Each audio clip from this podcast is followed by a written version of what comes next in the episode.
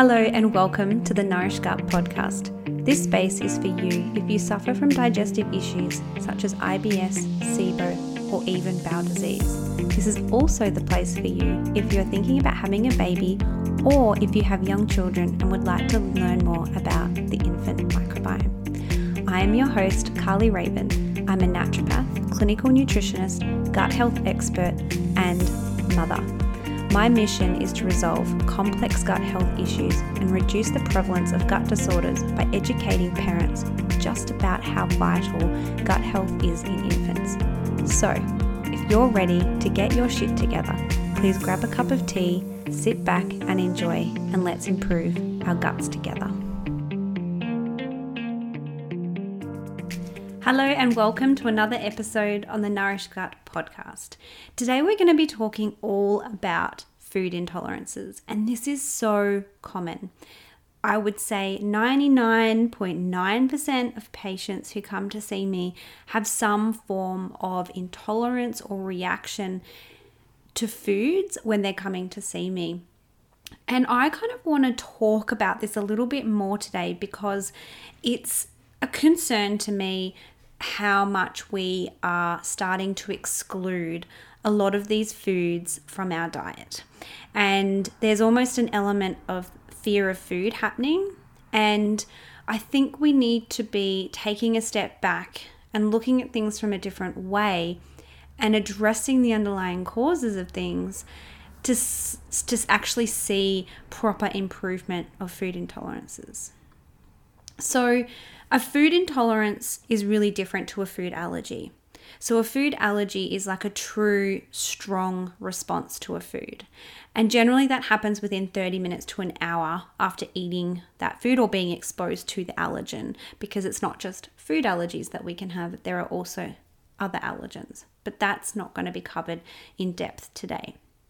So, when we compare an allergy to a food intolerance, the food intolerance can be really, really confusing because sometimes we just don't know what is actually triggering it because it can be such a delayed response. So, our immune system could start giving you symptoms uh, half an hour after eating a particular food, or it could even extend to days, you know, even seven to 10 days after having a food, you may get a reaction. And it really just depends on the individual, what's going on, predisposing health factors, and things like that as to how severe that reaction might be. And they can come on randomly. We can all of a sudden develop food intolerances to things, so they can kind of come out of nowhere. Um, and again, this depends on lifestyle changes, dietary changes, and other factors that can impact our gut health and our immune system. So, one of the things that I want to kind of really empower you guys with is some knowledge about, you know, how food isn't really the enemy here. And it, it's it's a really challenging arena because I feel like they're like we're all after that really quick response because a lot of the patients that I'm seeing are in, you know, chronic pain and their IBS symptoms or digestive symptoms are affecting their quality of life. You know, for somebody who has chronic diarrhea, they're planning their outings around where the closest toilet might be. They're anxious to leave the house because they're so scared that they might have an accident. So, this stuff is really, really affecting you guys, and I can understand that. And if you feel that that's linked to food, I can understand why we may resort to, well, let's eliminate the food. It's a really quick thing that we can start to do. But what I'm seeing is this really big pattern of, all right, well, I'm going to go out and I'm going to exclude gluten or dairy or onion or garlic from the diet. And so that happens. And then symptoms improve a little bit, but they're like, oh, then all of a sudden you'll just get another flare up and you're like, well, I'm not eating gluten, I'm not eating dairy. And it just becomes really confusing and overwhelming. And sometimes what happens is people just keep excluding foods, right? And I think that this is not quite healthy. And when we gain a deeper understanding about food intolerances and gut health, we can actually start to understand the things that we can do. And if we treat that true underlying cause, I believe you can eat so many more foods and not get these digestive symptoms. So, I want to dive a little bit deeper into this today for you and talk about the underlying cause just a little bit more. So, when we have an imbalance of the bacteria in our digestive system, typically in the small bowel or the large bowel, we then get increased inflammation caused by this bacteria and heightened immune reactivity. We have an upregulation of all of the all of the um, inflammatory cytokines, and it's this cascade that kicks in that then communicates to the body to kind of react to different foods. And I want to talk about a couple of key bacteria today because they are commonly what I see is coming up in stool testing that really start to paint a little bit of a picture for what might be going on for the individual clients that I'm working with. So, for example, there are histamine producing bacteria that we can identify via a stool test. And this would cause elevated histamine in the gut. And now, this is different to elevated histamine in the body circulating around that you might be thinking of that could cause you hay fever or allergies because this is a, uh, an immune reaction that involves more of the mast cells. What I'm talking about today is bacteria producing histamine directly in your bowel and eliciting an immune response and creating inflammation. And this is what has been correlated with food intolerances. So, if you were to have an imbalance in your bacteria, and it's not just histamine producing bacteria that I'm talking about, I believe that if there is a dysbiosis in, you know, a majority of the bacteria or an imbalance in, um, you know, different compositions, like if you don't have a balanced microbiome in your gut, you're going to be more likely to producing more inflammation, that immune system switching on, and more likely to react to these foods. It's not the food's fault. We need to dig deeper. So then, when we start to improve the microbiome and rebalance out the species, we naturally start to see a reduction of the food intolerance symptoms. And this doesn't mean that I don't do elimination diets. It I definitely do, but I use them as dietary therapies. And so for a short period of time we may reduce the load. So for example, the best way for me to explain this is adding fuel to the fire.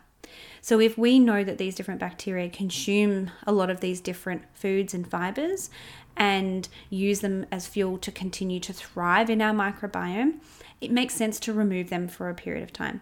There are some theories out there as well that if we have them in there, it stimulates the bugs and it makes them more effective to clear them out as well. So, you know, there are quite a few different theories and it really depends on, you know, what you read and understand and interpret as to maybe how you would practice as a naturopath as well for all of my pracky listeners out there. Um, but I really think that sometimes that short removal can be really great at getting that inflammation to, to get lower and switching off that immune system a little bit, that reactivity that's happening, so that we can start to really do some wonderful work with that microbiome. And at the end of the day, getting you guys feeling better. Like it will drop your symptoms really rapidly within the first month to six, uh, yeah, four to six weeks um, when I'm working with patients, sometimes we can start to see some really dramatic results and we don't even have their, their um, test results back. So I think it's a really important space to have this conversation about. Um, I didn't touch on actually when we're talking about the bacteria. Another really great thing uh, that I wanted to explain to you guys is uh, we get hydrogen sulfide producing um, uh, bacteria that produce the gas. And this may mean that you react to things like garlic or broccoli or meat, and maybe not react, but your bloating or your gas or your diarrhea or constipation, you may notice is significantly worse when you're eating those foods. So then you associate that, then you remove them, but they're healthy foods, right? Like a lot of people that come to me even say, oh, I can't even eat a salad.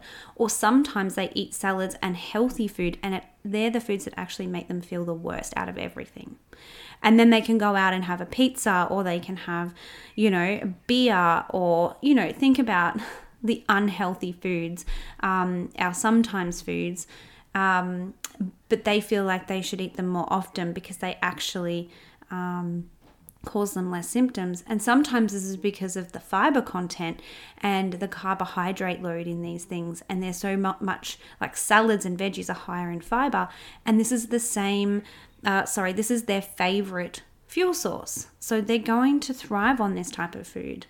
So I think if there's one thing that you can take away from today's episode is that I would love you to make that connection that maybe doing food elimination diets without healing your gut and the underlying problem as well may not be the complete resolution to your gut health issues.